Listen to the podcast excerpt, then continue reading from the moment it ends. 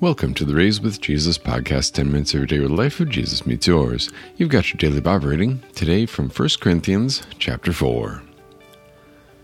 1 Corinthians 4. This is the way a person should think of us, as servants of Christ and stewards of God's mysteries. In this connection, moreover, it is required of stewards that they be found faithful.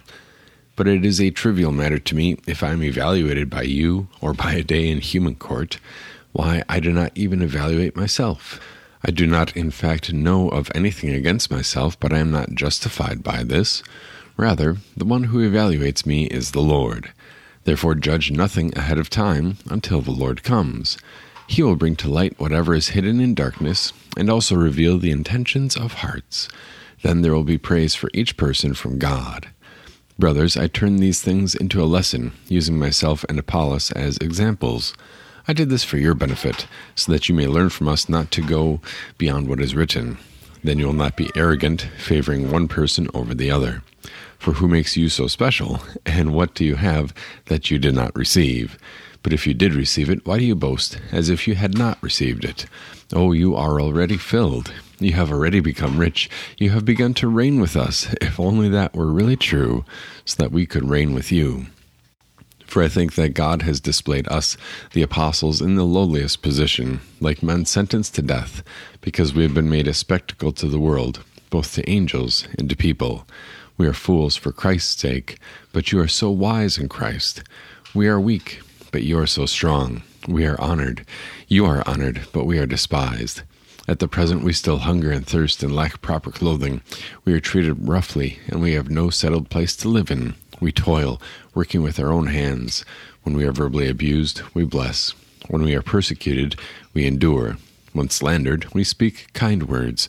We have been treated like the world's garbage, like everyone's trash, right up to the present time. I do not write these things to shame you, but to admonish you, as my dear children. Indeed, even if you would have ten thousand guardians in Christ, you would not have many fathers. I say this because in Christ Jesus I became your father through the gospel. I urge you, therefore, to be imitators of me. That is why I have sent Timothy to you. He is my dearly loved and faithful child in the Lord, and he will remind you of my ways in Christ, just as I teach everywhere in every church. Some have become arrogant, as though I were not coming to you. But I will come to you soon, if the Lord is willing, and I will find out about the power, not the talk, of those who are arrogant. For the kingdom of God does not consist in talk, but in power. What do you want? Shall I come to you with a rod, or in love, and with the spirit of gentleness? This is the word of our God.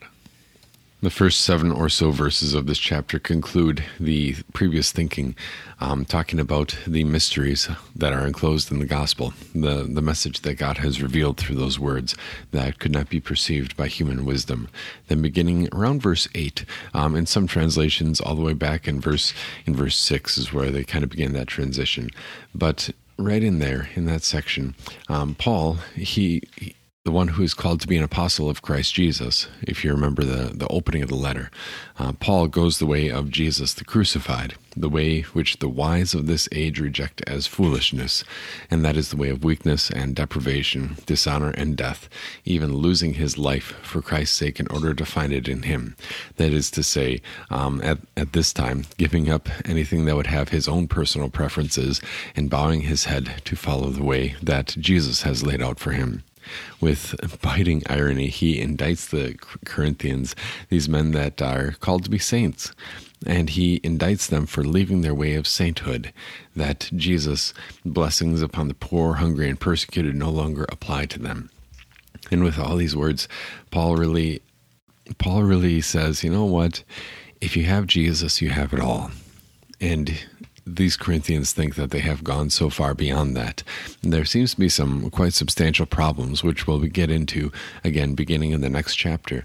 But these Corinthians seem to have turned away from Christ nearly completely in their effort to appear foolish, or rather, in their effort to not appear foolish, and in their effort to to encourage one another, and in their effort to appear wise to the world. And so, with some sharp irony, Paul really says that he himself, he himself has given up on all these things. He is persecuted, and he and Apollos and the other apostles are what he says displayed in the lowliest position, like men sentenced to death, been made spectacles to the world, both to angels and to people. We are fools for Christ's sake, but you are so wise. We are weak, but you are so strong. You are honored, we are despised. We, we still hunger and thirst and lack proper clothing. What's he saying with all this? Paul is demonstrating from his own life that the gospel will mean rejection, and that the gospel means foolishness, and that the gospel means success, but not according to the standards of the world. That the gospel message of Jesus Christ, this message of forgiveness of sins given and distributed through his chosen means of grace, this message isn't one that the world will will applaud unless they change it and that is that has been very consistent throughout history that when you get the actual gospel message being presented um, or the gospel being proclaimed then people don't like it. But if you can massage it a little bit and present it as as something that merely tickles their intellect and that merely is presented to them as a good teaching for them to consider and to weigh and to choose whether they should listen to it or not then the gospel is received by the world and received with with fanfare. Or if the gospel is changed into Jesus is simply a God of love, and Jesus is um, attesting to universal principles that we see in every major religion of what you should do for love and, and tolerance and unity and encouragement to one another and how you should live. If that is the Jesus that was proclaimed, then the world loves him but that is not the Jesus of the Bible. That is not the Jesus that we see portrayed in this spiritual reality of the gospel. And that reality is that you have been given everything in Christ. And what you have or what you don't have, what you suffer or what you don't suffer, the recognition that you get or the recognition that you don't get, none of that matters if you have this gospel of Jesus if you have a Jesus who loves you, cares for you, watches out for you, if you know that this Jesus has given his life for you, that nothing else matters. And the Corinthians needed to learn that. And Paul will take the rest of the book here to teach them. And then he'll write another letter or two to try to teach them that same fact that if you have Jesus, you have it all. And if you have everything, but you don't have this Jesus, then you really have nothing.